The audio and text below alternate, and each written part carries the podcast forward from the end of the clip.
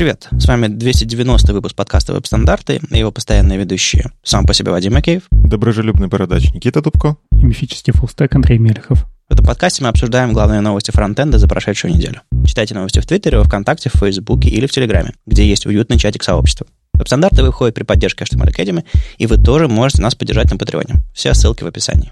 Сегодня у нас в гостях Роман Шамин, дизайнер из «Злых марсиан». Привет, расскажи о себе немножко. Привет всем. Да, все верно, я работаю в «Злых марсианах». Вот там я совмещаю две роли. Дизайн-директора, то есть лидера дизайн а, вертикали, и так называемого дизайн-инженера, то есть инженера на стыке дизайна и разработки. В свободное время рисую шрифт и пью вино. Тоже ча- чаще всего совмещает эти занятия. Это, наверное, весело, да писать код, э, рисовать шрифт и пить вино. Мы тебя почему позвали? Э, во-первых, ну, мы тебя поздно, поздновато позвали, мы уже обсудили твою статью про, про доступность. Слышал. Но мы все равно решили, решили позвать, потому что, кажется, есть о чем поговорить с дизайн-инженером. Раз тут у нас инженерная, программистская и вообще разработческая штука про код, а мы всегда рады людям, которые погранично в своих отраслях чем-то похожим занимаются. И у нас, на самом деле, там и Юля Миоцен, и Вадик Матвеев, и кто там у нас еще были из дизайнеров, которые кодят, и это скорее хорошая тенденция. Можешь в двух словах рассказать примерно, чем занимается дизайн-инженер а, в «Марсианах», почему эти вещи полезно совмещать у вас? Ну и, может быть, какие-то там проекты, которыми ты еще занимаешься. Знаешь, так коротко, а в конце мы уже полноценно об этом поговорим. Да, про дизайн и код в э, коммерческих проектах я делаю только дизайн и не коммичу м-м, никакого production кода, ну, потому что есть профессиональные программисты, да, вот. Но код код мне помогает делать какие-то сайт-проекты, а глубже понимать а, вообще вот всю технологию, да, потому что я делаю дизайн для веба, все мы делаем его вот для digital а, среды и знать, как она работает, и прям вот ее мочь, да, написать этот код, это, конечно, дает практически суперсилу дизайнеру, я в это верю. Ну, это здорово, да, потому что, не знаю, мне кажется, можно приносить э, фронтендерам готовые анимации или просто говорить, давай, я вот тут потвикал градиент какой-нибудь прямо в DevTool'ах, и давай мы вот это вот, вот так используем, вместо того, чтобы давать скриншот или, не знаю, файл в After Effects какой-нибудь, не дай боже. Именно так, это, да, это, это даже меньше из всех фич этого умения, да, но да, конечно, а, фронтам приятно, а когда ты, ты просто уже приносишь код или просто говоришь, я там все поправил, а примите, пожалуйста, мою правку в коде и все. А мне кажется, смотрите, это очень похоже, вот как DevOps, это совмещение эксплуатации и разработки, то здесь такой DevGIS получается.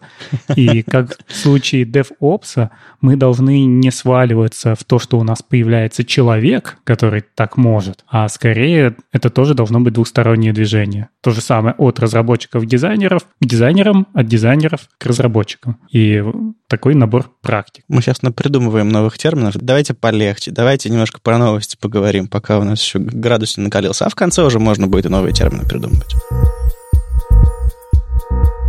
Тут Джимми Видос рассказал, что э, удивительная несовместимость всплыла в Safari, в текущем, судя по всему. А если написать margin inline, а потом внутри использовать какую-то, не знаю, переменную в синтаксисе var, то не сработает. Ну, Понятное дело, что логическими свойствами пользуются сейчас единицы. Ну, ладно, не единицы, но довольно мало людей. Одни на хайпе, а другим на самом деле нужно интерфейсы делать там для, для разных систем письменности. Но сама ситуация, в которой две простые вещи, которые, ну, реально очень простые, то есть логические свойства, это маппинг э, с, не знаю, с марджинов на логические марджины, а кастомные свойства, ну, кастомные свойства, они с нами уже очень давно. А вот вместе раз и не получилось. И и вроде бы, ну, ладно, хорошо, исправим ошибку, через, через не знаю, три недели выйдет обновление браузера. А, нет, это же Safari. И эта комбинация не будет работать сколько там. Шими говорит, что аж до 2023 года, ну, какую-то релевантность, какой-то хвост браузера Safari, те, кто пока не обновятся на 15-ю, будет сохраняться. И это, конечно, очень грустная ситуация. И на самом деле Шими говорит, маловато разработчиков пользуются Safari Technology Preview, нужно, чтобы все пользовались и проверяли, что у них все работает. Но, на мой взгляд, это не решение проблемы. А как вы думаете, ребята? Так а зачем ставить Technology Preview? Ну, смотрите, опять же, с точки зрения бизнеса, да, бизнесу важно охватить максимум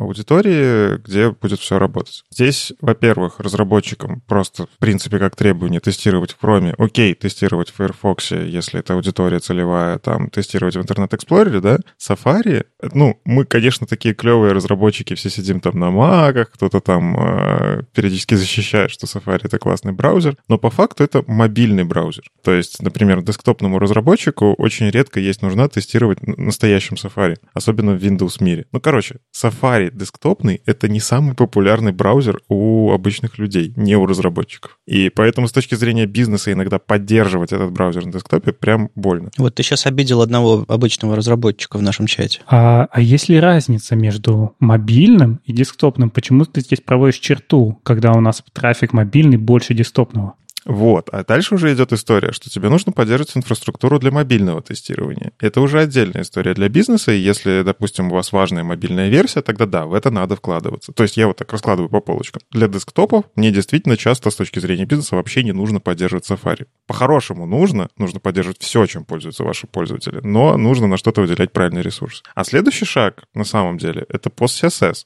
В основном люди, которые сейчас пользуются этим современным синтаксисом, инлайном и так далее, они все равно равно через PostCSS прогоняют и получают свой э, margin bottom, margin right, margin left. Все, что им нужно. Потому что не так уж и часто в проде тебе нужно, чтобы одновременно работало в нескольких направлениях. По крайней мере, на нашем рынке. А вот тут у меня, зам... да, есть что сказать. Потому что ты говоришь, люди просто подключают PostCSS, но люди сейчас пользуются CSS and JS. И в CSS and JS решениях чаще всего PostCSS никаким образом не работает. Если мы возьмем популярное решение, какой-нибудь Styled Components, то PostCSS CSS там только тот, который включен по умолчанию внутрь сборки, и он обрабатывает некий ограниченный скоп разных фоллбеков. В общем, оказалось, что логические свойства опасны, но на самом деле я задал этот вопрос, чтобы спровоцировать вас на вот эти ответы, и я получил ровно, чего я хотел. Вы сразу такие, ну, во-первых, разработчики не должны тестировать десктопным Safari, если не хотят, потому что доля маленькая, или а вот я костыль придумал на самом деле.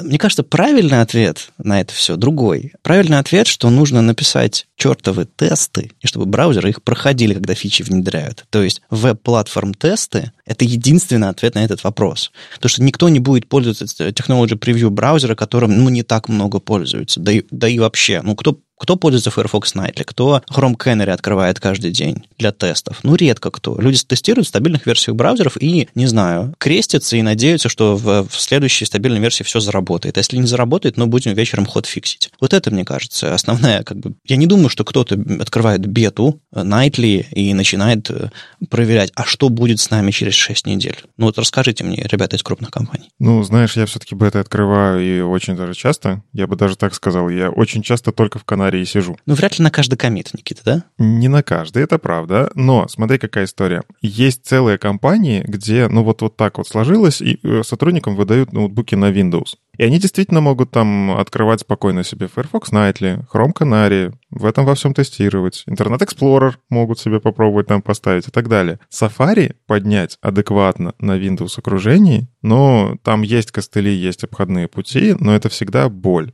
Купить всем маки только для того, чтобы тестировать э, в Safari, которым непонятно кто пользуется, и чтобы там поставить Xcode, на котором можно поднять эмулятор для iOS и тестировать это все полноценно. То есть вот, понимаешь, вот эта вот тестирующая система. Мне кажется, не каждый бизнес на это пойдет, тем более там какие-то маленькие стартапчики, которых еще, может, не знаю, денег нет, еще что-нибудь. Ну, короче, вот эта вся история про то, что надо написать веб-платформ тесты, она же не про нас, не про разработчиков. Это вот про тех, кто, ну, браузеры разрабатывает. Да, это очень клево, что есть веб-платформ тесты. И да, браузеры, по идее, должны как-то под это все свои реализации подгонять, ну, как ТДД, вот эта вот вся история. Есть тест, нужно, чтобы он хотя бы работал. А уже что там из коробки, что там внутри в этом черном ящике происходит, ладно, тест проходит, будем считать, что функциональность рабочая. А еще проблема с тем, что логические свойства действительно мало кто использует. Ну, то есть про это есть хайп среди как то амбассадоров современных э, CSS-технологий. Ну, у меня разве что антихайп есть на эту тему, но я думаю, все уже знают. Да, ну и вот, вот эта вся история, что тут совпало все. Во-первых, во-первых, Safari Technology Preview, э, действительно, они, может, там что-то и показывали, но кто его ставит? Ну, правда, в этом чатике как минимум три человека себе его поставили. Или, не, Вадим, ты не поставил, нет? Не, я поставил, конечно, мне что, мне что, Theme Color надо тестить. Вот, вот, то есть мы поставили себе как минимум, чтобы потестить Theme Color, но не для того, чтобы потестить логические свойства, ну, правда же? Ну, он как бы говорит о чем? Да, он пытается переложить с больной головы на здоровую, что если бы все использовали Safari Technology Preview, то мы бы смогли отловить это еще до релиза. А теперь уже зарелизилась версия там 14.1, где все еще не починили, потому что никто не сообщил о том, что оно сломано. Мне кажется, главная проблема здесь — релизный цикл Safari. Два раза в год — это несерьезно для современного браузера. Но единственное, мне кажется, для нее все-таки решение — это веб-платформ тесты. И когда Никита сказал, что «а что мы можем сделать?» Написать тест вы можете. Можете разобраться и помогать а, браузерам, всем браузерам. То есть есть одно место, куда можно приложить усилия и помочь всем браузерам, которые внедряют свои фичи. Вот это вот эту мысль, которую я хотел занести всем ведущим и слушателям в голову, что оказывается есть такое место, куда можно приложить силы и получить очень большой результат. И если вам интересно в этом покопаться, мы дадим ссылки на инструкцию по тому, как это все делать, на сами веб-платформ тесты и, ну, может быть, какие-то статейки найдем еще. Кто бы думал, что с одного твита столько будет это. Немножечко даже пригорело. Я его правильно приготовил. Все, опять я? Угу. Да что ж такое? Ну, короткой строкой про э, мои любимые комбы PVA плюс Firefox. Казалось бы, э, ребята из Firefox, из Mozilla решили, что типа PWA это не наш приоритет, у нас нет таких денег, чтобы все это поддерживать. И самые-самые первые шаги по поддержке десктопных прогрессивных веб-приложений то есть чтобы можно было, как из хрома сейчас, поставить вашу, на, вам на операционную систему отдельное окошко с иконкой, с темой, со всем остальным какого-то сайта, чтобы оно работало как отдельное приложение. А, вот они эту работу прекратили. И тут один энтузиаст, некто Филипп, я не думаю, что это буква «С», но это скорее «Ш» что-то. Так вот, он решил сделать какого-то монстра Франкенштейна, он э, решил поставить, э, сделать ком- командную утилиту, командные строки, которая трансформирует ваш Firefox, и туда можно добавить еще расширение, чтобы все-таки можно было поставить прогрессивное приложение как отдельный сайт, и чтобы Firefox был движком этого всего. Насколько я понимаю, это все работает на Linux и на Windows. На macOS пока нет, и не факт, что заработает, потому что ну, на macOS то ли построже, то ли как-то очень совсем по-другому все это работает. И просто энтузиаст взял open source Firefox, он ничего не патчит, он просто пользуется тем, что интерфейс Firefox написан на CSS и JS. А он немножко модифицирует все в рантайме, дает чуть больше прав там, расширению и всему остальному, и получает как раз те самые прогрессивные приложения. То есть то, на что не хватило знаю, денег и сил Firefox, сделал один человек. Понятное дело, что он не написал там C++ код или там на, на Rust, а, чтобы все это по-настоящему интегрировать, и он даже не планирует. Но есть ощущение, что это правда, проект, который можно было бы затащить гораздо меньшим количеством усилий. И я вот хотел бы вас спросить, ребята, э, насколько вам это кажется вообще релевантным, адекватным с точки зрения даже не разработчиков, а пользователей? Вам, вам бы хотелось некоторые приложения, э, которые вы открываете в вкладках браузера, иметь как приложение на операционной системе отдельно, чтобы не думать про адрес, закладки, там еще что-то такое, просто чтобы оно красиво открывалось иконкой у вас там в доке или где-нибудь? Ну, я вообще фанат приложений, и я всегда ставлю приложение, если мне можно его подставить, а не пользуясь сайтом. То есть какой-нибудь Gmail на сайте я не использую никогда. Но я обычно все-таки выбираю нативные приложения, просто за то, что они более отзывчивые, лучше интегрированы в систему, и чаще всего они в дизайне провязаны по той операционной системе. Ну, на Маке вообще есть такая фишка, что чаще всего приложения стараются сделать очень красивыми. Здесь на самом деле какая тоже история. А нужны ли PWA в Firefox? Учитывая, что я сейчас я чувствую себя вообще каким злодеем вторую тему подряд. А, смотрите, опять же, PWA — это классная штука для мобильных. Ты можешь вынести сайт на там у себя на отдельный рабочий стол, да, как приложеньку. Собственно, на самом деле же исторически так оно двигалось. Это больше было не для десктопов. Это именно история про нативизацию сайтов как иконки на рабочем столе в телефоне. Да какая разница? Где, где разница между десктопом и мобильным? Вот у меня сейчас тут все, все на iPad крутится. Я очень, я, я с трудом понимаю разницу между мобилкой и десктопом сейчас уже. Это да, но я говорю про вот то, как оно исторически, когда PWA вот зарождались, вот эта история, там одна из предпосылок как раз была вот такая. Ну, да. Суть в чем? iOS — это все равно WebKit, это не Firefox. То есть это все равно Safari, поэтому нужно, чтобы Safari умел в PWA, тогда будет окей. Uh-huh. Android — это тоже не Firefox. Android — это Chrome. Ну, на андроиде можно шипить свой движок Firefox Gecko, и есть Gecko View, и можно, насколько я знаю, прямо сейчас на андроиде поставить PWA-шечку из Gecko, и это будет запускаться там Firefox движком. Поэтому там не такая крутая интеграция, как у Chrome, но такая возможность есть. И третья вещь, которую уже озвучил Андрей, ему нравится нативность, когда есть, ну, я так понимаю, провязка с системой, больше вот этих вещей, доступов и так далее. А Firefox же категорически против опишек, которые вот лезут куда не надо. Как это? Борьба с деанонимизацией, ну там, как это? Ну, всякие Web Bluetooth ы, да, это, это типа нам не нравится. Да, прикрываем тем, то, что у нас не хватает сотрудников, тем, что мы заботимся о пользователях. Сейчас, конечно, на меня налетят сторонники Firefox, но это мое такое субъективное мнение. Так вот, PWA в Firefox, вот, собственно, кстати, в этом extension е под Firefox, там написано, что не планируется делать, не планируется втаскивать API шки, которые там Chrome specific. Не получится. Ну, потому что ему нужно будет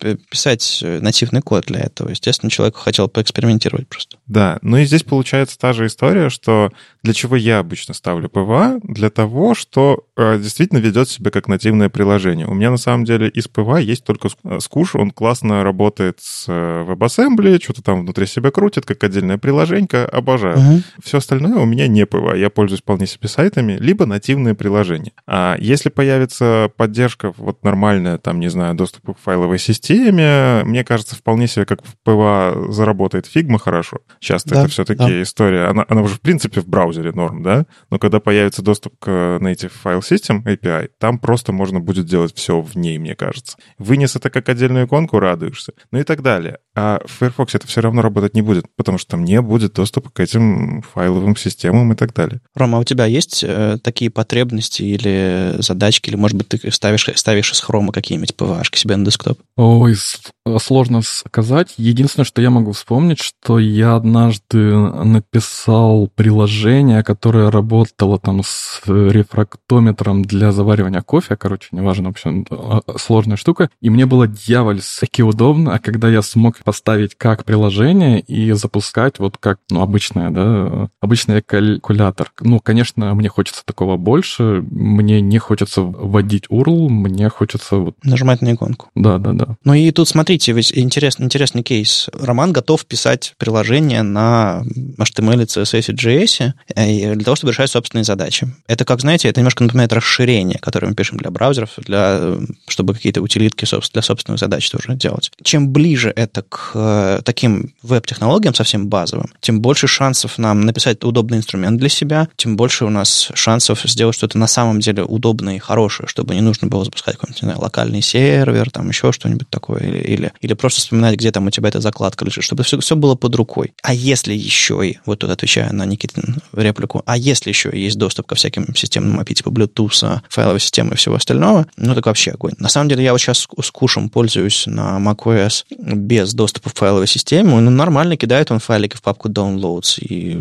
живем как-то с этим. Ну, то есть неудобно, было бы классно, чтобы он перезаписывал файлы, которые я в него кидаю, или рядышком клал, но и, и так нормально, в принципе. То есть э, я бы, честно говоря, почему хотел бы видеть PWA для Firefox на десктопе? Потому что у меня Firefox запущен всегда, это мой основной браузер, а Chrome я запускаю, когда он мне нужен. Когда я хочу проверить, что работает в Chrome, или воспользоваться какими-то фичами в DevTools, которые, ну, эксклюзивны в Chrome почему-то, а, ну, или там версия для текущей ситуации лучше подходит. И открывается PVH моя, рядом открывается Chrome, и я такой, Chrome, ну что ж ты, ну почему, ну что ж ты в фоне не мог открыться? Ну ладно, прячу, прячу его, закрываю основное окно. А вот если бы я PVH запускал с Firefox, который уже открыт, было бы чуть меньше как бы нагрузки на операционную систему и вообще меньше окон. Firefox же когда-то пытался сделать свою операционную систему, где все приложения должны были быть веб-приложениями. Ой, ну что вы сразу вспоминаете этот провал? Ну вот... Не первая попытка. Что вам Firefox сделал? Так, да, да. Не, ну, PWA это не операционная система, это все-таки эм, скорее перепаковка сайтов. И мне кажется, идеологически ребятам нравится. Просто они, ну, выжить пытаются. Э, их сложно осуждать в этом смысле. Э,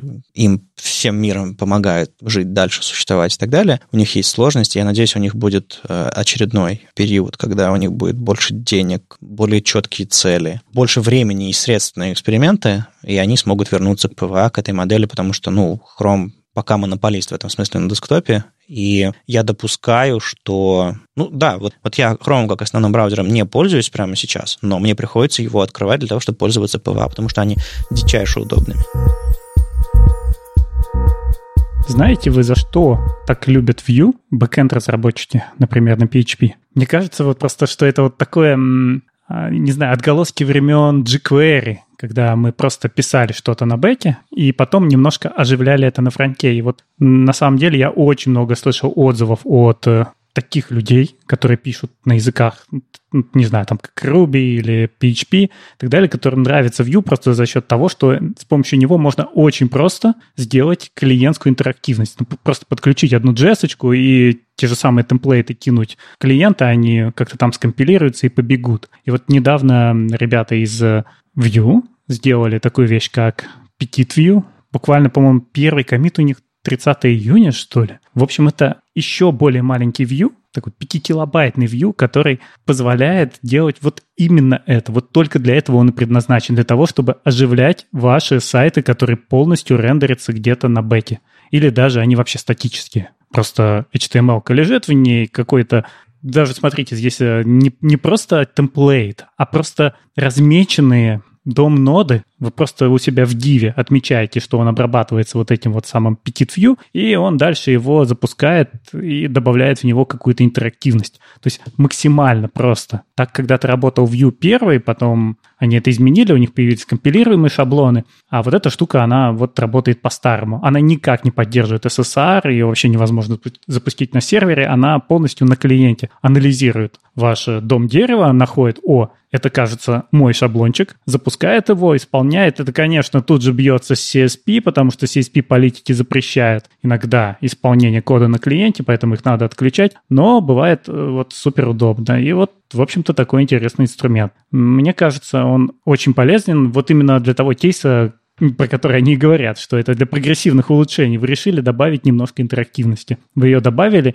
и вот у Vue есть вот эта вот область, которую они продолжают успешно эксплуатировать, потому что я даже не знаю, что еще можно применить, кроме Vue в этом кейсе, ну, не jQuery же. Ну, то есть, по факту они сделали такой handlebars, который работает на клиенте в режиме онлайн. Если я хочу добавить удобство работы с моими шаблонами, я могу затащить вот этот Petit View, он у себя из коробки не содержит все-все-все связки, но при этом позволяет мне шаблонами манипулировать удобнее. Я правильно понимаю? А не совсем, не совсем. Смотри, ты говоришь о handlebars. Handlebars — это язык шаблонов. Угу. А эта штука не использует никаких шаблонов. Ты просто размечаешь свои дивчики, что они должны быть интерактивными. И вписываешь туда уже прямо в свой HTML кусочки для того, чтобы они превратились потом в интерактивный код. То есть никаких специальных шаблонов. Ну вот вы все говорите, они, они. Это просто Evan Yu сел, да, не знаю, за, за пару вечеров, взял Vue первой версии, обрезал из него все, что не нужно, может быть, добавил какие-то новые опишечки из там третьей версии, и сделал вот такую вот поделочку. Более того, он даже issue закрыл на,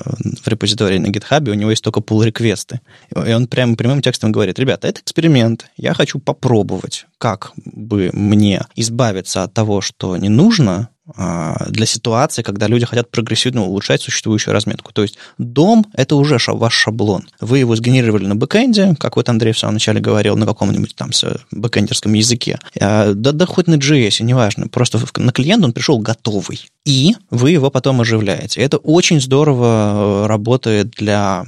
Это на самом деле, многие, многие могут сказать, это типа server-side rendering, вот типа вот single page, вот это все. Нет, это совсем не то, потому что код, который генерирует все это на бэкэнде, ничего не знает знает про, про код, который будет потом это все оживлять на фронтенде. То есть это ну, не связанные вещи. Хотя результат чуть-чуть похожий, но, но, но нет. И здесь получается, что если вы что-то похожее делали раньше, то есть у вас уже действительно на, на бэкэнде генерировался код, а вы просто не, на него кидали там второй или третий Vue и оживляли, делали ваше интерактивное приложение, вы зря тащили там, не знаю, 13 килобайтов шаблонизатора в ваш браузер, вы зря а, делали из DOM а какой-то там виртуальный DOM, а потом, э, не знаю, заменяли его и так далее. То есть вы делали кучу работы на клиенте зря. А сейчас Эван говорит, так не нужно это делать, все уже есть. Надо просто поработать поверх текущего существующего дома и использовать его как, собственно, хранилище, структуру и вообще основу для существования приложения. Просто же. Но это же jQuery. Да, тут звонили с 2007 просили вернуть концепцию. Нет, я к тому, что если вы действительно создаете ваше приложение по такому принципу, для вас должен быть инструмент. И тут дело не в jQuery, потому что это все-таки не jQuery, это по-другому код. Вы нет-нет, да используете существующую разметку как шаблон. То есть вы расставляете прямо по ней все конструкции, которые что-то там такое делают с ней. Ну, то есть это не совсем jQuery, потому что jQuery совсем снаружи из JS шел в вашу разметку и приделал к ней обработчики. Вы обработчики приделываете сами с всякими там кастомными элементами, кастомными атрибутами и прочее. Это, это ближе к шаблонизации, хотя ну, не в полном смысле шаблонизации. Ну, я соглашусь с Андреем, что это очень похоже на jQuery, но это такой jQuery в изолированном пространстве. То есть ты создаешь вот это вот такой скоп, внутри которого специальным синтаксисом все равно вызываешь э, какие-то функции, которые внутри этого скопа лежат. Это удобнее, чем jQuery. Куча народу мне говорили, что, ребята, у нас есть существующее приложение, написанное в, в 2005 году, в которое мы хотим э, добавить э, интерактивность. Ну, это огромный какой-нибудь e-commerce какой-нибудь или еще что-нибудь такое.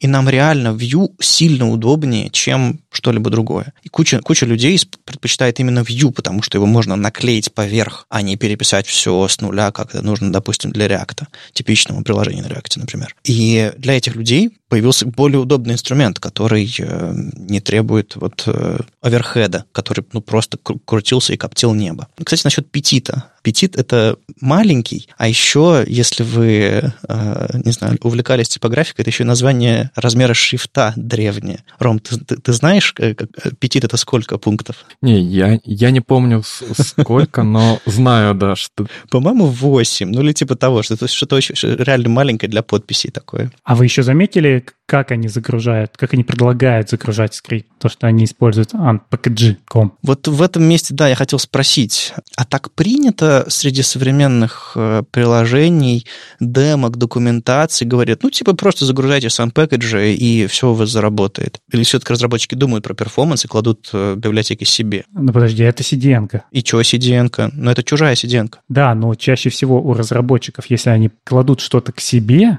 это не CDN. То есть ты, конечно, можешь выложить это на свою CDN, если она у тебя есть, или если ты купил. А зачем вообще CDN? К, чтобы быстрее доставлять до клиента. Потому что если у тебя человек живет в Австралии, и у него есть точка у этой CDN где-нибудь в Австралии, то он оттуда это и скачает. Учитывая все современные тенденции браузеров, что они даже кэши э, чистят между разными доменами, и тебе ходить на CDN... Даже не чистят, а просто держат отдельные кэши. Да, и тебе все равно нужно будет прогревать э, сначала этот, как его, все время забываю, привязка домена к э, DNS, во. Сначала DNS запрос, потом по DNS запросу тебе нужно прогреть поход к этому IP-шнику, потом ты вот только после этого ты начинаешь ходить за нужным ресурсом, оно не всегда дает профит. Не, ну если у тебя, не знаю, индекс HTML отдается из Подмосковья, а CDN отдается тоже из Подмосковья, но просто с другого домена, это не будет сильно быстрее. Ты все равно, тебе все равно нужно прогреть этот домен. Конечно, конечно. Ну вот, я, я к тому, что почему люди пользуются unpackage, хотя могут положить э, версию Vue Petit, Petit View себе в свой бандл с того же самого домена, с того же самого... А, это, конечно, удобно, чтобы попробовать, потому что мы можем это закинуть в любой онлайн-редактор и посмотреть, ну, да. как он работает но я бы так делать не стал, да. Просто Эван пишет, говорит, вы, вот видите, я тут пример использую с unpkg, вы его не используете. Вы используете прямую ссылку на, на дистрибутив, более развернутую, чтобы у вас редиректа не было. Эван, ну come on. Ну, это реально, ну, скажем так, это не так критично, как если вы получаете белый экран, пока не получите свой JS-файл с новозеландского сервера, поскольку у вас уже на бэке отрендерилось все, что нужно, а эта штука просто добавляет интерактивность. То есть это, это не так критично, но интерактивность все равно отложится на миллисекунды по сравнению с тем, что вы, если вы храните файл вот прямо там же, где ваш индекс HTML. Ну, короче, это такое мой, мой маленькое удивление, типа, если кто-то не знал, лучше хранить все на одном домене, ребята. А, а если уж вы пользуетесь CDN, убедитесь, что CDN прогреты, что у вас реально не, не один JS-файл лежит на, одном, на CDN, а все там из Подмосковья, ну и так далее. То есть подумайте об этом. Это, это во-первых, не так сложно, во-вторых, все эти вот примеры в демках — это примеры для демок. Да, это очень опасно, что никогда не пишут, что это пример для демок, и это как пример на Stack Overflow, который завтра везде в интернете, потому что люди просто копируют. А знаешь, я еще хотел добавить, просто очень важно понимать, что CDN, она вам не принадлежит, и она завтра может рухнуть. И если это что-то лежит на вашем сервере, то у вас никаких проблем не будет, потому что падает все, и NPM падает, и GitHub падает. Ваш сервер, только вы за него отвечаете, и это будет очень неприятно, если что-то лежит не по вашей вине. Ну и адрес CDN может появиться в распечатке распечатки у судебного пристава, если вы понимаете, о чем я. И эти пути могут неожиданно заблокироваться по решению какого-нибудь суда. Так что тут такое дело. Полагаться на внешние домены, что с Google Fonts, что с всякими анпэкэджами. Такое дело. А, Рома, я хотел спросить у тебя, вот э, схема, по которой ты добавляешь интерактивность на страницу, вот как Petit View показывает, там, атрибутик, подключил один файл, накидал атрибутов, и у тебя, не знаю, Tudo MVC работает. Тебе это кажется симпатичным или полезным, или как или как ты по-другому все это делаешь? Я делаю точно по-другому, да, очень так не по-современному, я не использую ни React, ни, ничего дополнительного, да, я пишу максимальный plain JavaScript. Ну, то есть ванила, как говорят. Да, да, да, не собирать сборщиками, ничего не делать, да, ну, иногда даже в одном файле. Поэтому я даже ваш разговор не поддержу, потому что это слишком слишком далеко от меня. Угу. Просто если хочется делать что-то посложнее, или тем более что-нибудь такое, типа реактивное условно, то в Petite Vue там есть возможность следить за изменением каких-то данных и из-за этого вызывать какой-то обработчик событий, то есть даже такое есть. Понятное дело, что оно там все достаточно примитивное, если сравнивать там с, с полноценно раздутым single-page ем, но для каких-то маленьких задач, ну, не знаю, по-моему, здорово, там, формочку ту самую, э, или что-нибудь, какой-нибудь, какой-нибудь счетчик накрутить, 5 килобайт, ладно, 5,8 килобайт, это, это, это ж немного. Но это те самые, самые лендинги, которые зачем-то собирают на реакте, когда ну, тебе да, нужно да. сделать простейшую интерактивность для одной формочки. Вот, пожалуйста, 5 килобайт и побежали. Но меня, меня, честно говоря, зудит попробовать, потому что это ближе к задачам, которые я обычно решаю. У меня не было причин упороться по single-page ам во весь рост, потому что я не делал сложных систем, сложных интерфейсов, в которых как бы вообще каждая деталька провязана с другой деталькой, и если одна изменяется, туда все, поскакал каскад изменений. Причем не CSS, каскад изменений. А тут как бы очень простую задачу можно решить очень простым способом. Мне кажется, все очень правильно. Так что, Эван, огромное спасибо тебе за этот эксперимент. А, я надеюсь, он будет продолжаться до какого-то production состояния. И прям он пишет, что, типа, ребята, у меня все работает. Если вам нравится, пробуйте. Я дальше буду развивать проект а, вот с таким странным способом, без issue, как мне кажется. Ну, Эван такой, он а, сам себе на уме, и в этом, в этом, мне кажется, это его тоже любит, то, что он может позволить себе такие эксперименты. Э, я надеюсь, это все дойдет до вот реального production состояния и будет альтернатива. Причем это не Preact ведь. Это не просто легкий React как с совместимым API. Это прям просто, просто другой подход для тех, кто использует это все как jQuery, как ребята сказали, а на мой взгляд, просто как улучшение прогрессивное. Мы обычно не смотрим статьи на ВЦРУ, но это не самый айтишный, наверное, ресурс, а, но тут появилось интересное такое видение, интересная статья от дизайнеров ВКонтакте. Собственно, Матвей Правосудов, старший продуктовый дизайнер ВКонтакте, описал то, как они шарят знания э, внутри их дизайнерского сообщества внутри ВКонтакте, и они назвали эту штуку «канон». Тоже такое название прям мощное, я бы сказал. В чем суть? Есть э, большая команда дизайнеров. Они делают всякие крутые штуки, и, ну, их когда много, нужно как-то там шарить эти знания. А потом, как бы, если вы помните, у нас там в 2020 году удаленка случилась, и шарить знания стало сложнее. Особенно я, в принципе, понимаю, для визуалов это прям проблема. Ну, типа, тебе нужно что-то показать, да, и таким образом пошарить знания, а не просто рассказать. И, ну, раньше ты мог условно подойти, смотри, что сделал, да. Сейчас тебе для этого нужно, не знаю, либо созвон, либо еще что-нибудь и так далее.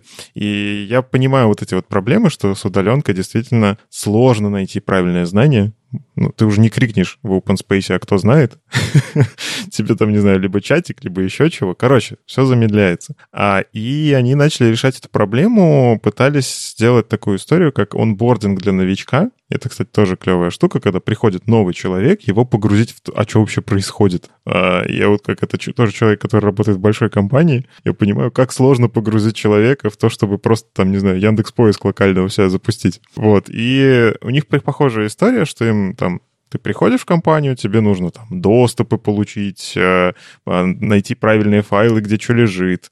А в фигме не всегда все замечательно, надо там понять, куда какое, что открыть, где какие слои и так далее. Ну, то есть правила какие-то внутри компании по, по тому, как что именовать, по тому, как что разрабатывать и так далее. То есть куча-куча-куча всяких вещей, которые иногда, к сожалению, лежат в головах и передаются из уст в уста, да? А по-хорошему это как-то то самое автобусное число. Ну, типа, желательно, чтобы это было где-то лежало, и не в одной голове, а лучше вообще в каком-нибудь материальном виде. А, я считаю электронный вид тоже материальным, если что. В общем, они пришли к тому, что они эволюционно сначала делали вот такой вот просто в Dropbox Paper, много-много страничек, перелинкованных между собой. Ну, не знаю, у нас, кстати, это мы, у нас есть внутренняя вики в Яндексе, и вот в этой вики точно так же вот это все, мы держим какие-то знания, а, но они классно сделали, что они сделали вот, например, назвали канон, красиво. Ты приходишь, тебе надо прочитать канон. Это уже звучит клево. Ты не просто читаешь, ну, зайди на Вики, что-то прочитай наш канон. И они, опять же, вот мне нравится, как дизайнеры в этом плане думают о том, кто будет что применять. Они, ну, сначала поняли, что ссылок много, и это как обычно бывает, ну, когда у тебя очень много ссылок, ты, скорее всего, откроешь на 2-3, и потом, я знаю, где это потом найти. Они вынесли самое важное, вот онбординг для новичка и то, с чем надо знакомиться в первую очередь, а, специально сверху назвали это для новых дизайнеров. То есть ты уже так, они как отсортировали по нужности а, вот эти вот все материалы, ты приходишь, ага, вот это мне надо прочитать, остальные, может быть. И мне еще нравится этот подход, они, как он называется, как? То есть просто такой набор how-to, да, э, если мне нужно, там, не знаю, нарисовать иконку, как нужно это делать ВКонтакте. То есть прям реально раздел называется «Как?», я ищу свой кейс. Если не нашел, пойду еще что-нибудь в других местах спрошу, да. Но мне этот подход очень понравился, и на самом деле еще клево, что они... У них такое правило. Если находишь что-то, что устарело, если находишь что-то, что надо поправить, либо откомментируй, либо поправь. Вот это прям очень четкое правило ведения документации, потому что, ну, часто бывает, типа, устарело, а, ну и ладно, пойду дальше. Вот то, что ты актуализируешь, это очень важно. Ну и самое клевое, они взяли и выложили это в паблик. Ну, то есть, смотрите, мы сделали, а мы думаем, что это хорошо, и вот этот коллективный труд, которому несколько, ну как уже, если они тут говорят про начало пандемии 20 год, то есть уже два года, полтора года они занимаются тем, чтобы это улучшать, они, смотрите, вот публичная версия. Они вырезали оттуда всякое НДАшненькое, то, что нельзя показывать наружу, но там все равно достаточно прикольно, я вот поклацал. Мне было интересно это полистать, хотя я не дизайнер. Во-первых, я понял как-то со стороны, как дизайнеры там работают, что уже прикольно. Во-вторых, кстати, это клево вообще с точки зрения найма, вот они здесь красивенько поступили. То есть дизайнеры, которые снаружи хотят прийти во ВКонтакте, они могут просто открыть этот канон и посмотреть часть процессов, которые там есть, с чем им придется столкнуться. Ну и все-таки вот эта вот забота о, о том, чтобы автобусное число не влияло на шаринг знаний в команде, чтобы все могли быстро все делать. Короче, э, клево вообще тем, что они поделились. И вот у меня сразу вопрос, кроме... На самом деле у вас же как? Проблема удаленки, она немножко другая злых марсианах. Ну, типа, для всех удаленка такая неожиданность. И мне вот казалось, как в Твиттере, по крайней мере, как э, злые марсиане такие, м-м, подержите мое пиво, типа. Мы уже тут процессы эти выстраиваем много-много лет. Расскажи, а, ну, если можно, а у вас как вот с этой историей, с шарингом знаний, особенно вот у дизайнеров, это что же такая особая визуальная составляющая? Да, все так. Мы, правда, мы были remote first прям с первых дней, и для нас ковид ничего не поменял, да, мы просто как бы вот-вот-вот ничего просто все как было, да. А все, ну, я вижу, да, что весь мир такой, что нам делать. Мы, кстати, делали, я помню, какой-то твиттер-тред для всех вот с какими-то нашими best практиками, да, вот если вдруг кто-то страдает, а, поищите, мы пытались а, поделиться своими знаниями. А если вернуться вот именно к теме канона, да, конечно, у нас тоже есть очень похожий документ, называется менее пафосно, handbook, но, конечно, да, там есть прям вот ваш первый день, да, на Марсе, вот что нужно сделать, там все, ну, DOS, тупые люди, с которыми нужно связаться, это все есть. Так что я, конечно, читая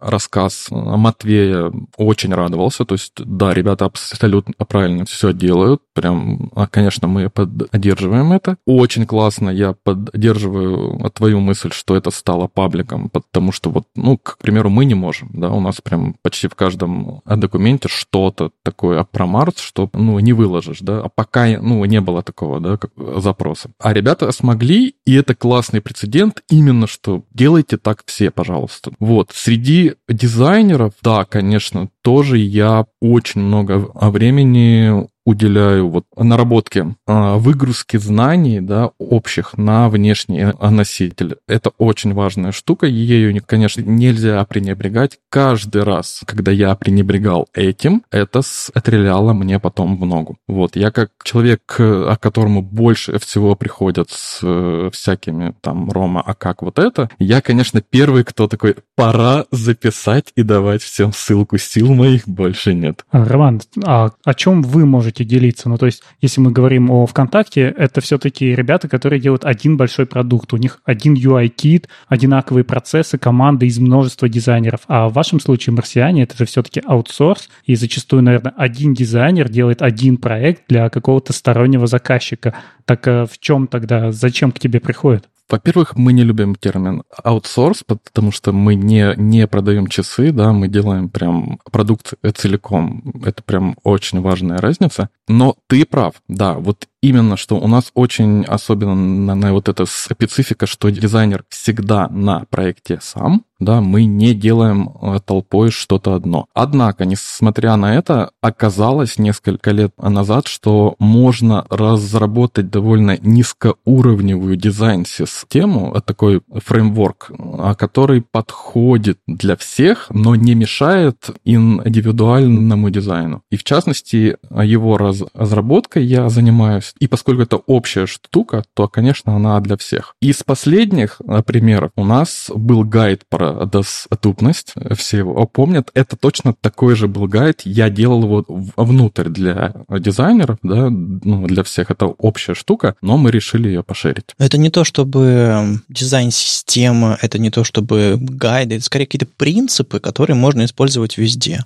У программистов какие там принципы? Не знаю, чтобы тесты были, чтобы какой-то стиль стиль кода соблюдался, что в принципе не влияет на, на характер самого интерфейса, который получается. Просто ты э, ведешь себя последовательно, ты думаешь про контраст, ты думаешь про там, доступность, про какие-то состояния и все остальное. Это, в общем, просто, скажем так, те требования к качеству, ниже которых марсиане не могут позволить себе опускаться. Вот в этом ключе или что-то дополнительное сверх? И то, и то. Вот у нас вот как с доступностью это просто набор, да, вот план как качество. У нас есть несколько таких каких-то документов, да, для дизайнеров, что мы там хуже вот этого не делаем, да, ну, очень грубо говоря, да, вот только выше, да, вот. А есть, э, вот, как я говорил, какой-то общий подход, как мы делаем э, дизайн, да, вот именно внутри, да, э, о фигме, там, а подход к неймингу, да, а подход к созданию компонентов, подход к взаимодействию с фронтами. Эта же штука касается фронтов, то есть у нас вот она довольно широко, вот эта штука распространена, да, она не только про дизайнеров, мы прям договаривались с фронтами, да, что вот мы так делаем вот эти штуки, чтобы что, чтобы все делали это одинаково и ротируясь с проекта на проект, не разбирались в чем-то новом. Для меня удивительно, потому что я только что работал в компании, где делая один продукт, люди не могут договориться, и каждая команда делает делает по-разному, и каждый дизайнер рисует по-разному. А здесь ребята делают разные продукты, но стараются, чтобы все это было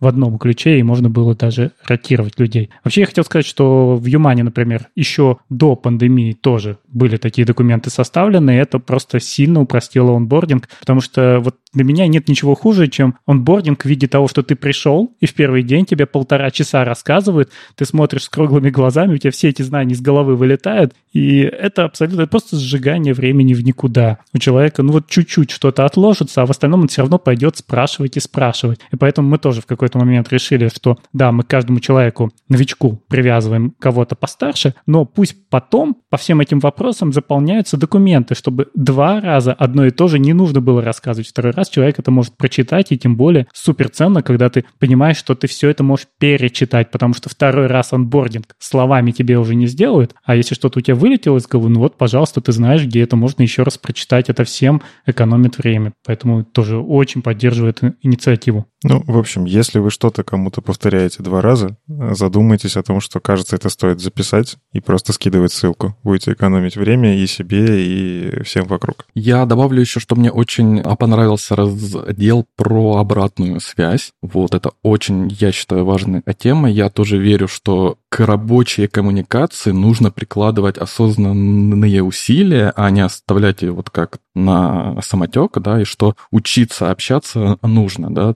И ребята пишут, как они это делают, да, вот прям какие-то формулы словесные, как делать так, чтобы из вас не вытаскивали информацию. Вот это очень классная вещь. Очень, я считаю, важно, что они ее добавили в свой канон. Вот. Единственное, меня немножко смутило, что ребята предлагают общаться в личной переписке. Я это заметил, так как мы на Марсе, а наоборот, боремся за то, чтобы вся профессиональная переписка была только в паблике. Мне кажется, что есть ситуации, в которых лучше в паблик не выходить, потому что есть такой э, феномен, когда тебе говорят, что ты не прав, если это один на один. А, это проще воспринимается, чем если за этим наблюдают еще твои коллеги другие. То есть это перед отрядом тебя критикуют, это плохо. Фид, фидбэчить или какие-то вещи говорить, что ай, вот тут стоило по-другому, как-то лучше в привате, но это, видимо, отдельная ситуация. Ну, Вадим, ну, мы же делаем pull-реквесты, и на них тоже публично идут комментарии, и ты должен это учиться делать, что там, что там. Это то же самое, ты не прав. Ну, как скажем, наверное, стоит выбирать ситуации. Более того, если ты понимаешь, что нет выбора, и тебе нужно это делать публично, еще более внимательно следить за, за собственными формулировками и э, фидбэком языком, просто. Да, я вот к последней мысли я добавлю, что а не вопрос ли это культуры? Если ты боишься ну, показать свою работу, потому что кто-то грубо что-то скажет, может, должна быть ну, другая ситуация, да, то есть культура общения должна быть такой, чтобы ты не боялся, да, чтобы это было конструктивным. Ну, соглашусь. Э, просто я всегда оставляю вариант для людей, о которых я понимаю, что они чувствительны слишком к публичному какому-то фидбэку. Я всегда это оставляю как опцию рассказать им что-то лично на личном там звонке или а, в личном сообщении. То есть это не совсем... Мне кажется, вот железное правило, что типа по работе все только в паблик-чате, ну, это, это просто не гибко. А, но вообще, да, фидбэк должен быть добрый настолько, чтобы его можно было сказать в публичном чате, и никто бы не напрягся. Дэн Абрамов на днях написал статью NPM Audit Broken by Design. Очень, очень жесткое название. Он там даже прямо извиняется, что он будет сейчас набрасывать, потому что, я так понимаю, у него наболело, потому что он все-таки мейнтейнит Create React App, и там постоянно возникают проблемы, что у людей при установке через npm install светится у вас здесь уязвимости. И вот он приводит примеры. Ребята, здесь нет уязвимостей. Подряд берет просто все эти уязвимости, которые нам пишет npm аудит после того, как мы что-то устанавливаем. Он же нам говорит, вот эта библиотека устарела, здесь есть уязвимость, здесь есть уязвимость, у тебя вот все может быть красно. И вот он подряд берет несколько и показывает, это ерунда, это ерунда, это тоже ни на что не влияет, это development, и в итоге получается что? Что нам все время подсвечивается консоль красным, а мы учимся это игнорировать, потому что мы понимаем, что это ни на что не влияет. И хуже того, вы новичок, вы устанавливаете Create React App, свежий, самый свежий. У вас светится красным. И вы не понимаете, что вам делать. Что ли все сломалось, я что-то сделал не так. Вы профессионал, вы устанавливаете это, у вас светится красным. Вы понимаете, что ничего с этим сделать не можете. Вы пытаетесь сделать NPM Audit Fix, он во все ломает. Или он не может это обновить, или он обновляет на старую версию. Вы пытаетесь сделать какие-то pull-реквесты, которые, возможно, не принимают, потому что это очень давно устарело или ни на что не влияет, и вас это тоже раздражает. И самое худшее, он говорит, что это все влияет еще и на пользователя. У людей настолько замыливается глаз смотреть на эти ошибки аудита, что они в итоге пропускают настоящие ошибки, и это улетает в продакшн. И поэтому вот Дэн поднимает эту тему, что мы должны с этим что-то сделать. Мне очень понравилось, как он вначале написал, что есть два момента, когда мы можем повлиять до того, как оно появилось, и вот прямо сейчас. И вот прямо сейчас он говорит, надо что-то делать, но он не знает что. Потому что, ну, непонятно, как мы здесь можем поступить. То есть у нас как устроен NPM-аудит? У него есть база, которая лежит на сервере NPM, которая, кстати, при запуске, я помню, очень и очень лагала, падала, и они все время докидывали туда мощностей, просто чтобы она работала. Она сканирует все ваши зависимости, смотрит в своей базе и говорит, что вот здесь есть какая-то уязвимость, и все это подсвечивает в консоль. И вот здесь проблема, потому что у нас уязвимостей тысячи. Ну, не даже не уязвимостей, а зависимостей. Их тысячи. В них есть уязвимости. Все это по длинной-длинной цепочке. И то, что все это вываливается к вам в консоли, вы ничего не можете с этим сделать, вот здесь нам видится большая-большая проблема. И вот про это Дэн вот всю эту статью и написал. А это не решается? Нет, я, я жутко согласен с Дэном. А, я сам тоже понимаю, и меня бесит, когда у тебя локальная сборка, она, она на сервер уходит исключительно статика, и ты все равно как бы на тебя кричат, что у тебя дыры-дыры в безопасности из-за того, что там регулярочка какая-нибудь пост CSS не очень, не знаю, может медленно сработать. Это, это дичь какая-то абсолютная. Так вот, разве это не, реш... не должно решаться а, разделением зависимостей на dev dependency и просто dependency. То есть, чтобы, если у тебя dependency, то есть рабочий код, который запускается и работает, прям участвует в проекте, имеет какие-то, не знаю, там дыры или сложности, тогда нужно орать. А если у тебя dev dependency, то что, только то, что крутится только локально, тогда и не страшно, и приоритет пониже, или нужно прям специальный ключик э, прокинуть, чтобы ты увидел эти э, штуки. То есть есть ситуация, в которой дырка при локальной разработке может, может дать доступ к твоей файловой системе, вот это совсем беда, конечно. Вот это единственная проблема, которая меня тревожит с dev dependencies. Так вот, э, не, разве не решается это разделением зависимостей? Так, ну, видишь, NPM-аудит по умолчанию сканирует все зависимости. Ты можешь сказать, да, используй только продакшн, но npm install по дефолту сканирует все зависимости. И это очень важно, потому что ударить по dev зависимостям это тоже вектор атаки, и он тоже может быть опасный. Ты только что сам сказал об этом. Еще не так давно у нас была большая уязвимость, когда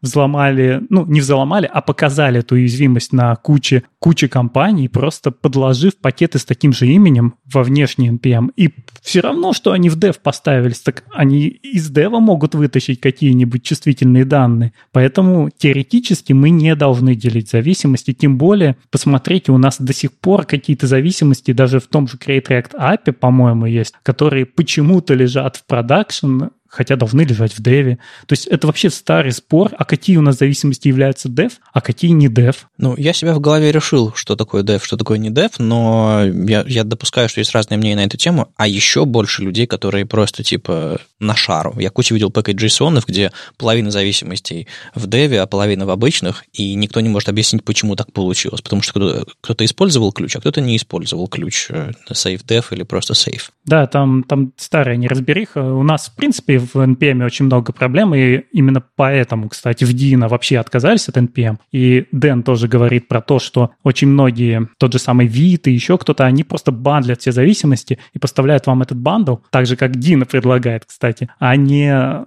они думают о том, что там лежит в NPM, какой оно версии скачается и что вам там напишет. Вот, вот ваши зависимости, они вот как этот, как DLL в винде прилетели, и вы их используете. И никаких дополнительных снаружи не тащится, то есть мы вам гарантируем, что с этой версии будет вот эти зависимости, мы их сами проверили. Но это, это путь, который, в общем-то, рабочий, быстрый, но он как бы мимо NPM идет. То есть мы саму идею разламываем, как оно должно было, как оно сделано было by design.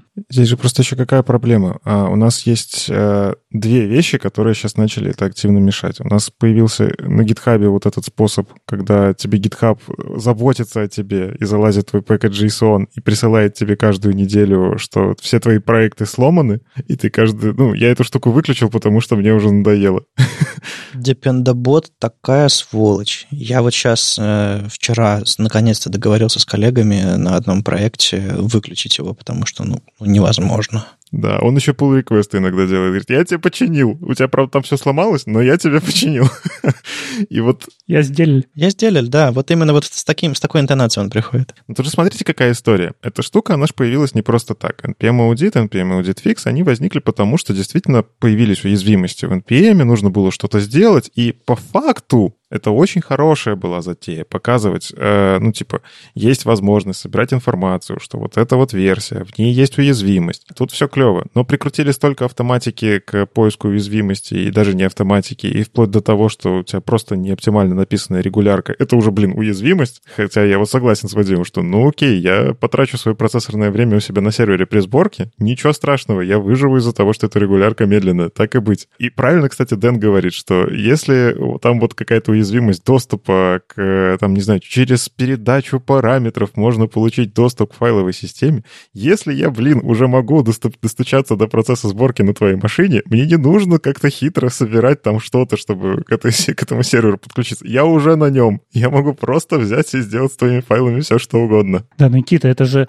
регулярка находится в третьей зависимости в цепочке, и никто не гарантирует, что она не будет стоять у тебя на клиенте. То есть мы говорим, что уязвимость вот в этой маленькой библиотечке, а она через пятую библиотеку используется у тебя на сервере, и тебе действительно все равно, а на клиенте проблема. Вот тут прям лайки Андрею Ситнику, который берет и специально проходится по своим проектам и делает из 59, там, не знаю, 30 зависимостей. Вот, вот в этом плане он как раз-таки чинит, видимо, этот NPM-аудит э, просто как побочным эффектом, хотя я не исключаю, что, может, у Андрея одна из целей как раз-таки такая. И я за это тоже очень люблю пакеты, у которых зависимостей мало. Ну, то есть, как минимум, если вдруг что-то сломается, шанс получить мне вот эту поломку меньше. Но еще какая проблема? NPM-аудит выдает абсолютно неинформативные сообщения. Он просто говорит, что-то плохо. И иногда дает ссылки на issues, где можно почитать. Ну, он дает уровень а, ошибок, типа, типа critical, там еще что-то такое. Ну, то есть ты понимаешь, насколько они критичные.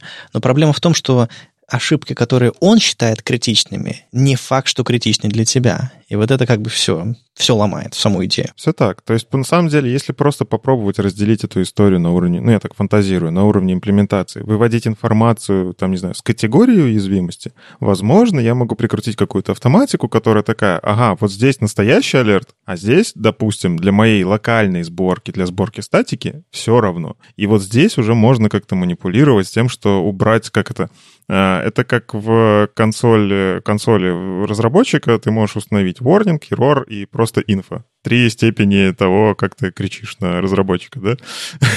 Шепотом, громко или прям орешь на него. И вот здесь то же самое. У них как будто есть вот эти критикалы, но это как э, мальчик, который кричал «волки», да, вот эта вся история. В общем, самое главное на самом деле, вот этот вот э, дисклеймер, который в начале э, Дэн пишет, что я понимаю, что, возможно, затрону чьи-то чувства, но на самом деле клево, что вот это то, что я озвучил, оно уже где-то что-то двигается.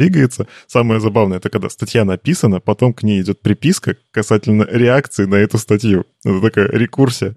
В общем, на самом деле, ребята из NPM увидели, понятное дело, у Дэна много подписчиков, они увидели этот пост, они действительно хотят что-то сделать, и как минимум написали, что мы планируем подумать про это и постараться сделать это лучше. Так что все не зря. Спасибо за этот интересный взгляд. И я вот прям тоже, у меня сердечко болело немножко, когда я читал эту статью, прям все ощутил. Особенно Dependabot вот этот, этот... Ух, да, простите, все, я, я все. Ну, ну вот в чем ценность лидеров мнений. Они могут поднимать такие вопросы громко, публично, и на них будет реакция. Потому что если это напишет обычный человек, которого читает 10 человек, ну, ну максимум, что он получит, да, ваше мнение очень важно для нас, когда-нибудь мы над этим подумаем. Тут поднял Дэн, поэтому, ну, все-таки им придется что-то сказать когда-нибудь. Но тоже мы не знаем, когда. У нас сразу две статьи, которые немножко перестали... Немножко. Одно, наверное, даже под множество второй статьи, я не знаю. Но, в общем-то, Ахмад Шадид, человек, который генерирует огромное количество контента в единицу времени, а, уже не у себя в блоге, а в Smashing Magazine, а, рассказал про то, как работает HSL. И в целом классный такой гайд про то, что в чем его отличие от RGB, почему его иногда круче использовать в дизайне, чем RGB, показал, как цветовые палитры собирать, основанные не на комбинации магической трех чисел, которые фиг соединишь, а, а по-настоящему там цветовое колесо подвигать, и вот у тебя уже палитра тоже вся сдвинулась красивенько. А, в общем, Ахмат, как обычно, сделал классно с примерами, просто бери и используй, у него там CSS-код, а, прям готовый, с переменными, вот это вот старый подход, когда вы берете color, указываете у него HSL, и внутри вы пишете там переменные color H, color э, L, color S, только наоборот. вот. И таким образом, просто меняя одну CSS-переменную внутри вашего блока, вы можете задать какой-то базис, да, вы можете задать э, ему яркость правильную и так далее клевый пример, но на самом деле Рома принес нам еще одну интересную статью «Цветовые пространства. Большой разбор». И как будто бы она такая вокруг статьи Ахмада классно кладется в плане того, что похожие вещи рассказываются, но про большее количество пространств. Рома, расскажешь, что за статья такая? Александр Короза написал статью «Цветовые пространства. Большой разбор». Я бы сказал, что в отличие от предыдущей статьи, которая все-таки больше фокусируется на CSS, а значит на разработчиков, да, эта статья все же больше для дизайнеров. Александр рассказывает про большинство популярных, я бы так сказал, цветовых пространств. Это от SMIC RGB, HSL, HSB и даже захватывает Lab. Почему мне эта статья показалась э, ценной? Так как не бывает много вот обобщающих штук, да, то есть всегда полезно еще раз, даже если дизайнеру кажется, что он уже знает разницу, не помешает еще раз э, почитать, а уж если вы не понимаете разницу к примеру, между HSL и HSB, то уж точно стоит почитать эту статью, потому что там Александр про эту разницу говорит. Меня еще что отронуло, да, я фанат цветового пространства Lab еще со времен увлечения фотографией. Очень удобно, а когда цветовая информация отделена от световой, позволяет независимо манипулировать на фотографиях этими а, зонами. То есть ты когда цветокоррекцию делаешь фотографий э, в редакторах, которые поддерживают, собственно, Lab, ты можешь э, более гибко это делать или, каким или нужно снимать исходники определенным образом? Ты можешь взять а, любую а, фотографию, перевести ее в Lab, и, к примеру, когда ты начнешь увеличивать насыщенность цветов, да, делать их ярче, это не будет затрагивать светлоту. Mm, прикольно. Если вернуться к нам, да, к интерфейсам и доступности их, Александр а, рассказывает про одно из э, применений пространств этого Lab для красивых а, градиентов. Однако это не все, не вся магия, на которую способен Lab. Да, у, у него, я знаю несколько применений этого для а, нужд дизайна и интерфейсов, и в частности для доступности. Поделюсь тизером. Это следующая статья, которую я собираюсь написать про магию Lab. Интересно, что Lab как таковой э в вебе его получить еще нельзя, но ближайшее к тому, что мы получим, я читал об этом а, в Safari, читал об этом, а, когда вот исследовал вот эту вот цветовую функцию Color новую. А, собственно, у нас появится функция LCH, в которой, собственно, тот же самый Lab, только немножко в другой системе координат, мы сможем использовать. То есть, если вы, вы видели LCH, то это тот же самый Lab, но просто передающийся по-другому. Опять же, я еще даже разницу между HSB и HSL не осознал, на самом деле, до конца, а уж тем более разницу между Lab ом и LCH, но все впереди, и статья, я думаю, мне поможет. Главное, чтобы мы понимали, что это просто способ а, рассчитывать цвета автоматически внутри э, браузера так, чтобы это было максимально близко к восприятию глазом, а не к непосредственной механике устройства. устройства. То есть что SMIC, что, что RGB — это краска и лампочки. А это, это не про глаз человеческий. А вот эти все модели, они близки к тому, как цвет э, должен восприниматься. Соответственно, более качественные градиенты получаются, да. Э, и когда вы пытаетесь трансформировать цвета внутри интерфейса, цвета в HSL, например, прямо сейчас в CSS, просто проще их изменять, трансформировать, когда вам нужно это делать, не знаю, ссылочку посветлее, ссылочку потемнее, там, побледнее, поярче, цветовой круг подвигать. Вот это все мы уже, я надеюсь, вы уже э, ввели в свой э, ежедневный процесс трансформации цветов, подбора цветов или трансформации внутри интерфейсов. Но можно сделать шаг дальше и, собственно, более эффективно их, э, не знаю, подбирать или трансформировать вот с этой новой схемой. Пока это все делается на уровне граф-редакторов, уж не знаю, всех ли или нет, по-моему, практически нигде это не работает. Но это уже можно трансформировать в браузерах, опять же, не во всех и, и, и не прямо сейчас, но это, по-моему, кажется, следующий шаг, э, который изменит э, не знаю, работу с цветами в вебе точно. А мне всегда интересно, как дизайнеры живут с тем, что у них-то мониторы с хорошим цветовым охватом, а у пользователей там у кого sRGB, у кого там ядерный OLED, и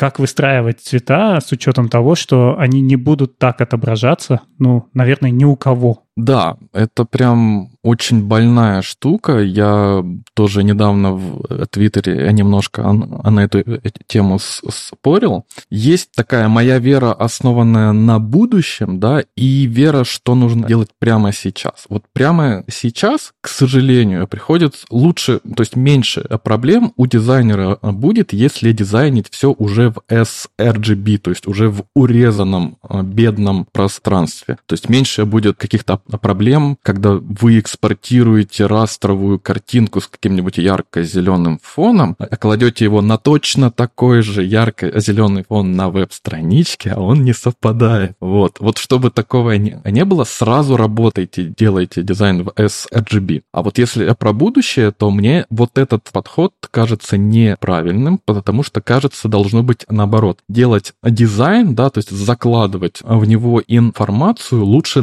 в максимально широком поле, да, то есть в каком-нибудь P3, да, дизайнить. А уж как это все деградирует потом на монитор пользователя, это, ну, другая проблема. Почему это не работает сейчас? Потому что дизайн-редакторы не поддерживают нормальное управление цветовыми профилями. В той же фигме там всего две галочки, и они не помогают вот эту проблему решить. Но мне кажется, вот все эти современные веб-редакторы, ну или не веб-редакторы, а просто вот что Sketch, что, что Figma, они с самого начала такие, так, ребята, мы для того, чтобы делать интерфейсы, мы работаем только в sRGB, мы вас не будем парить всякими дополнительными цветовыми профилями, потому что это пока нерелевантно. И все с огромным облегчением вздохнули, потому что Photoshop, будем честны, он все-таки для картинок, а там э, цветовые профили поважнее для того, чтобы там цветокоррекцию делать и всякое такое. Для веба нам нужно, не знаю, красную кнопку и зеленую галочку, условно. То есть у нас, у нас задача попроще. И вот я пытаюсь понять, зачем нам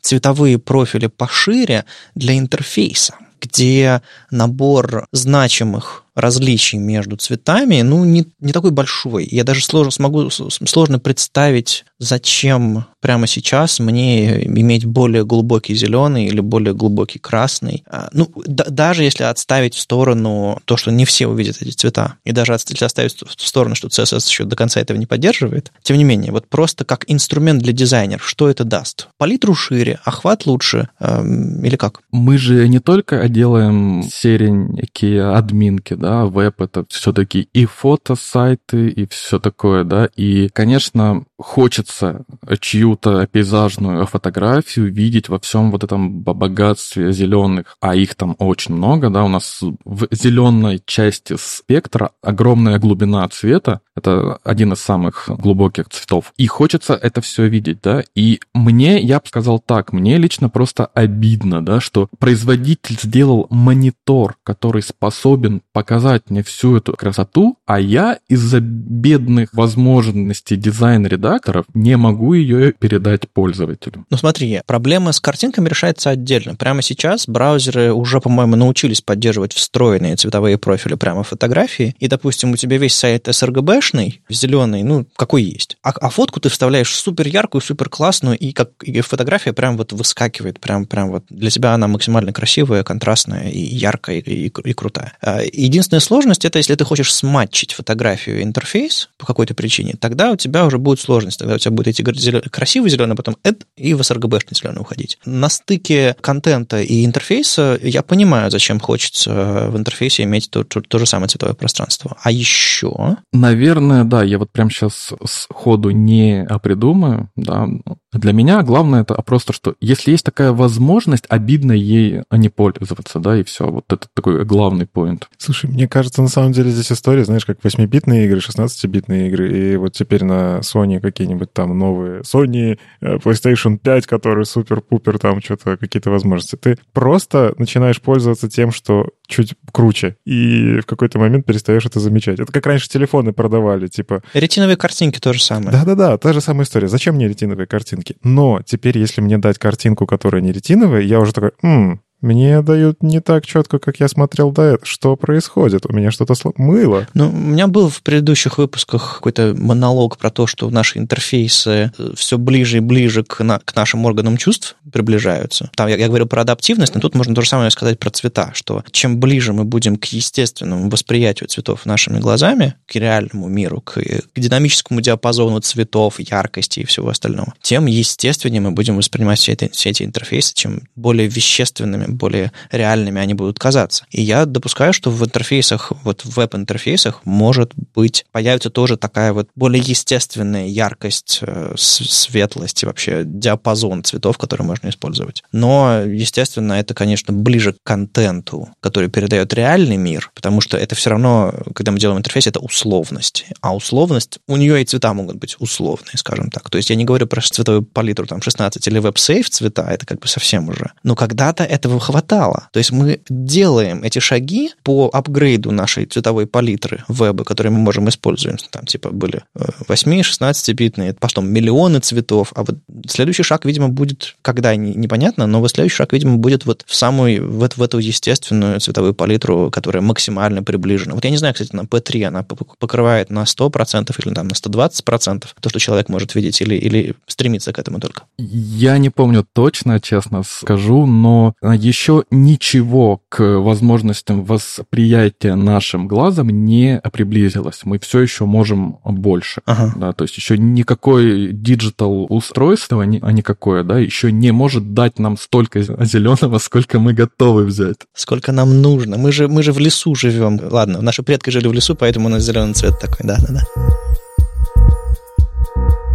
Рома, я слышал, что ты еще шрифт делаешь, а, и мы постараемся оставить за скобками дискуссию про эм, лигатуры в, в коде, потому что это очень горячая тема. Ну как? Я так люблю лигатуры. Лигатуры рулят. Ну, начинается. Нет, все-таки давай сначала про шрифт. Как, как ты докатился до того, чтобы делать шрифты? Потому что, ну, мне кажется, это такое, это уже элитное такое занятие. Это когда ты все в жизни перепробовал, когда ты добился всего, и ты садишься такой, а, зажигаешь камин, наливаешь себе виски и такой, я сделаю шрифт. Как ты себя объяснил, э, то, что ты захотел этим заняться? А, хорошее а, сравнение. Мне бы хотелось жить в картинке, которую ты нарисовал, да, было бы неплохо. Ох, шрифт. Наверное, под ним на самом деле большая история, а поэтому я возьму только часть ее, да. Вот мы в какой-то момент не нашли шрифт, удовлетворяющий всем нашим каким-то требованиям, да. К примеру, вот минимально, да, хотелось, чтобы он был довольно характерный, ну, то есть не совсем незаметный, да, там, как Сан-Франциско, он, типа, старается быть нейтральным, да, характерным, вариативным и с кириллицей. Оказалось, что вот кажется, а да, что шрифтов же миллионы. Что, Рома, ты не смог найти, да? То есть ты настолько привередливый, что не смог найти? Кажется шуткой, а я не смог, понимаете? А я перебрал вот прям все. То есть я знаю, где искать, да, шрифты. Ну, это моя профессия. Я знаю кучу фаундри, о которые их делают и так далее. Нет, представьте себе, шрифта под все мои требования не нашлось. И, короче, я взял отпуск в конце декабря. Вот так, что чтобы с зимними каникулами а получилось примерно три недели. И так я знаю, многие делают, вот, чтобы взять какой-то блицкрик, да, какой-то проектик запилить. Вот, я взял отпуск вот в эти праздники, вот, и просто вот нырнул в ноут, вот, я выныривал только приготовить там на новогодний стол еды, вот, и все. А вот так вот просто, вот сколько мне позволял организм не спать, да, вот я прям делал таким запоем шрифт. У меня не было прям такой задачи, да, то есть я не ставил задач, что вот сейчас я сделаю марсианский фирменный шрифт, там вот такой все. Нет, я такой вот просто такой свободный полет. Я что-то сделаю, вот что-то получится. И мне повезло, получилось, да. А когда я в первый рабочий день 21 года написал в чекине что я сделал шрифт, ну, конечно, все как бы, вот это да. вот, вот это нормальный заход. То есть все такие говорят, как бы ты настолько, да, вот ты не смирился с э, э, реальностью, где нету такого шрифта, как ты хочешь, что ты его сделал сам. Я такой, ну, да. Не, ну всегда же можно шрифт заказать какой-то фаундре, собственно. Есть русское слово для, для этого всего? Словолитня? Словолитня говорят, но, но чувствуешь, да, вот эту архаику, да, чуть-чуть. Ага, ага. Слушай, а почему тогда он называется марсианским шрифтом, если ты его делал в личное время, тем более потратил, в общем-то, все новогодние каникулы? Почему ты не оставил его себе и не сказал, вот, ребята, мой шрифт, я не знаю, как-нибудь там, роман Family, и вы пользуетесь. Почему он марсианский-то? Ну, во-первых, он мой, авторское право никто не отменял, это моя работа. А почему марсианский? Потому что я решал марсианс такую задачу и для нее сделал шрифт. В каком-то смысле, ну, мне просто не жалко. Ну, пускай он называется маршем гротеск. То есть почему нет? Да? Но это, это была самая сформулированная и понятная из задач. Ты решал именно ее, поскольку в ней был погружен. Просто если бы ты делал шрифт для себя, ты бы просто, не знаю, фантазировал, и это получилось бы совсем что-то другое. А тут у тебя был набор требований, который сформировался вот а, за эти три недели в какой-то продукт. Именно так, да. И вот э, незабываемое чувство, а, когда ты берешь макет о котором ты там, не знаю, уже несколько месяцев работаешь, и там вот все коряво, тебе не нравится, потому что шрифт не тот, и ты что-то там вот все вертишь, вертишь, и вот ты его набираешь, собственным, все еще кривеньким, еще и недоделанным шрифтиком, и вот он просто поет. И такой вот, блин, все было не зря. Вот это того стоило. А разве шрифт это не долгострой, который нужно рисовать там годами, чтобы он был достаточно универсальным? Или вот можешь в двух словах объяснить, что дает тебе этот первый трехнедельный этап создания шрифта, и что потом занимает еще два года и девять месяцев, чтобы он стал каким? Смотри, я сделал довольно большую семью, там больше 50 начертаний, а включая там ультра жирнющие, то есть такое вообще редко делают. И технически я сделал его за полгода. То есть вот в начале лета я подал этот шрифт на конкурс «Современная кириллица». И, кстати, он прошел в шорт-лист, прикиньте. Это круто. То есть там а, пришло 200 шрифтов, и мой попал вот в сколько-то там, ну, не знаю, 60 достаточно качественных, чтобы уже из них профессиональное жюри выбирало победителя. А сколько глифов получилось всего на данный момент? Да. Э, а какой ценой, да? То есть, конечно, я не сделал ничего из э, диакритики. Угу. Чуть только язык не кириллица и не базовая латиница у моего шрифта лапки. Ну, это такая цена, потому что времени мало. Поэтому, возвращаясь к а, ответу на твой вопрос, первое, что ты делаешь, это, ну, ищешь э, дизайн, да, дизайн букв, ты ищешь их какой-то характер, вот как они там станут, все, какой у чтения будет вкус, вот так иногда говорят, да, ты это ищешь. А потом наступает э, момент, когда шрифтовики в больших студиях просто передают шрифт технологу, и технолог начинает делать вот самую скучную часть, там какой-нибудь... Всякие там кернинговые пары, отрисовки там. Хинтинг, вот это все, да. И вот это уже действительно, я понимаю, что занимает годы, но вот это все я тоже сделал сам, и вот к текущему моменту, вот к нашей записи, в моем шрифте все еще минимальный знаковый состав, но есть все. Кернинговые пары и даже все виды хинтинга. То есть он будет попадать в пиксельную сетку а не только на Mac, где э, свой рендерер, но и на Linux, и даже на Windows. Прям вот я сделал полный цикл. Круто.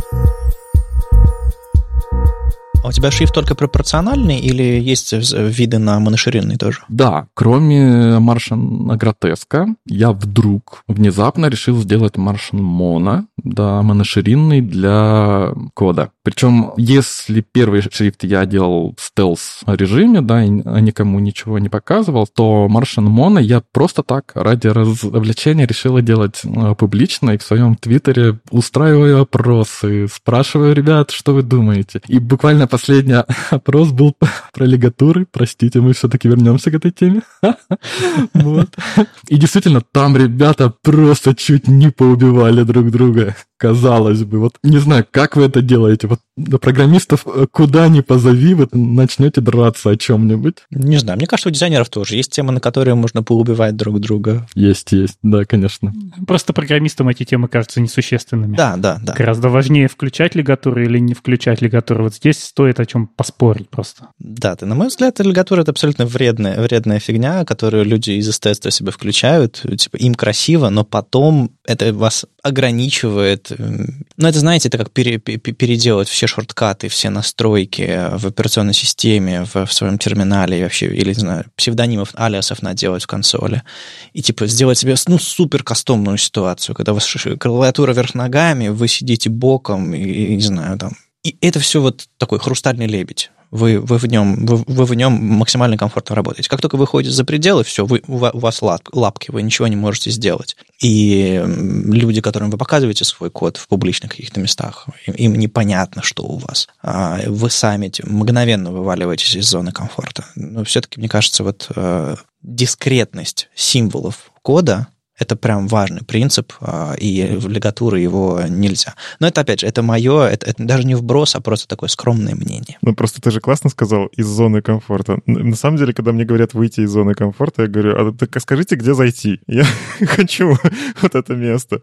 И если мне лигатуры в моем маленьком мирке, на моей рабочей машинке, которой на самом деле я не собираюсь всех, идите, смотрите, как я здесь работаю. Мне лигатуры в кайф. Я знаю людей, которым лигатуры очень не нравятся, и я им как бы скидываю, знаешь, куда-нибудь там на код PN код посмотреть. Там, где они сами под себя настроят, как хотят, так пускай смотрят. Или я им скидываю просто кусок текста, который они, если что, файликом ставят себе свой веб-шторм и настроят как хотят. И вот в этом и кайф, что каждый может себе настроить сам. С лигатурами, на самом деле, кайф тоже в том, что их же можно выключить. А, ну, то есть э, ты просто ставишь либо настройку в VS Code, либо в WebStorm, либо даже, по-моему, в системе что-то можно прописать в Маке спокойно, чтобы оно вырубалось.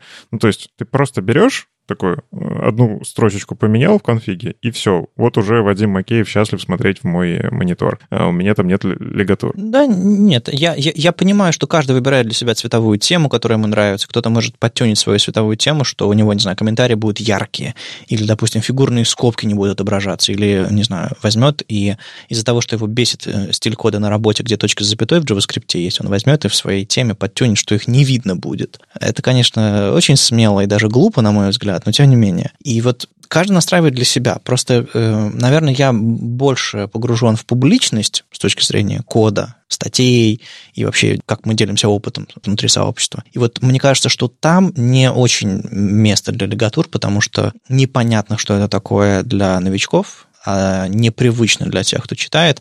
В своем редакторе кода, мне кажется, люди обязаны просто делать себе комфортно, интересно и здорово. Но как только мы делаем шаг наружу, в публичность, надо быть поосторожнее. Я вспомнил еще очень важную вещь, которую часто обсуждают в шрифтах, которые используются, например, для программирования, это различие в написании букв, которые похожи в разных языках. Вот учитывалось ли это, что S русская и S английская не должны визуально быть одинаковыми? Ну, нолики, О, там, э, I, L и вот это все тоже. Да, конечно. Я предполагаю сделать максимальное количество альтернативных знаков на все, потому что даже маленькая L, да, она может быть там в нескольких дизайнах. И я сделаю их все, конечно, но я понимаю, что это не совсем решает проблемы пользователей, да, программистов, потому что никто не будет включать в настройках стилистические сеты. Да, нужно, нужен дефолтный вариант какой-то. Да, а вот дефолтный вариант, ну, все понимают, что нельзя сделать ничего дефолтное, где все люди будут довольны. Всегда будет кто-то недоволен. И я думаю над тем, чтобы сделать веб-конструктор, А, где можно будет натыкать свои опции и скачать шрифт вот с твоими опциями. Я пока понятия не, не имею, как это вообще сделать. Вот если кто-то из слушателей знает, примерно понимает, как это на сервере должно работать и может мне с этим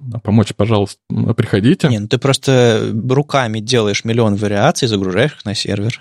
Э, Нет, вот, вот сразу нет, подожди, это не спортивно ни разу. Я так, конечно, не буду делать. Это Не, ну я имею в виду руками, это в смысле пишешь скрипт, который у тебя из одного исходника генерирует кучу вариаций, а, как только ты добавляешь эти вариации. То есть такая полуручная система. Я имею в виду, что не on-demand, то есть ты нажал на кнопку на сайте, он сгенерировался на сервере. Вот это, мне кажется, не обязательно так. Это лучше, что все там какая-то статика лежала. Даже у того же Google Fonts, они уж там, понятное дело, статика лежит. Огромное количество вариаций подключения CSS-файла, но, скорее всего, это в статика. Но мне верится все-таки, что есть возможность положить на сервер какой-нибудь мастер-шрифт, где есть все, и натравливая на, на него какую-то, какой-то скриптик, какую-то утилитку, просить ее поменять в шрифте. А, ну, в принципе, да, если там лежит какой-нибудь даже контейнер, типа OTF, TTF, то, в принципе, есть там на питоне и э, всякие там сабсеттеры, которые могут вы- вынимать глифы одни вставлять другие. Да, это, это, это- это там, то есть там нужен, да- даже не нужен совсем исходник шрифта, а скорее просто его версия со всеми вариациями. Вам даже сервер не нужен. Берите WebAssembly и как скуш все делаете на клиенте, собирайте нужный вам бинарничек и выплевывайте пользователю. Рома, самое время начать это WebAssembly, PWA и вот это вот все. Ну, Вот начал рисовать шрифт, да, да- докатился. На самом деле я удивился, что TrueType инструкции Хинтинга напоминают ассемблерный код, ребята. Поэтому, то есть, Рома, я правильно понимаю, что именно с моноширинным шрифтом ты все-таки склоняешься к тому, чтобы отдать его всем и тут конкурировать с тем же Никитой Прокоповым? да, э, Martian Mono мы договорились, ну, просто я так сказал, что, ребята, а а соберете, ну, тысячу лайков просто по фану, ну, так, вообще без... Очень иронично так сделал такой опрос. Все собрали, я такой, ну, не вопрос, шрифт тут тут будет open source, да, и сколько лет я работаю в злых марсианах, у меня все время такое желание сделать марсианский моноширинный шрифт. Мне, мне кажется, это настолько правильный какой-то ход, что у марсиан, ну, должен быть моноширинный шрифт. Как, вот как, что это неправильно, что это его нет. Ну, JetBrains сделал свой, э, очень хороший, я им пользуюсь уже давно. Да, классный. Так что жду, когда марсиане тоже свой допилят, я даже попробую. Да, и тот же Никита Апрокопов, ну, мы, кстати, с ним дружим, поэтому там знаем друг друга. Он пришел ко мне в Твиттер и, и написал, что много моноширинных шрифтов не бывает, поэтому, пожалуйста, делай. И как бы, если будут вопросы по лигатурам, то, конечно, приходи, там, пообщаемся. С вами был 290 выпуск подкаста «Веб-стандарты», его постоянные ведущие. Сам по себе Вадим Макеев. Доброжелюбный бородач Никита Дубко. И мифический фуллстек Андрей Мелехов. Сегодня у нас в гостях был Роман Шамин из «Злых марсиан». Спасибо, что пришел, было очень интересно. Спасибо вам, и приходите в мой Твиттер помогать разрабатывать моноширинный шрифт. Да, обязательно заглянем и обещаю попробовать и рассказать о впечатлениях. А так, слушайте нас в любом приложении для подкастов, на YouTube, ВКонтакте, и не забывайте ставить оценки и писать отзывы. Это помогает нам продолжать. Приходите обсуждать этот выпуск в наш чат, а если вам нравится, что мы делаем, поддержите нас на Патреоне. Все ссылки будут в описании. Услышимся на следующей неделе. Пока. Пока. Пока. Пока.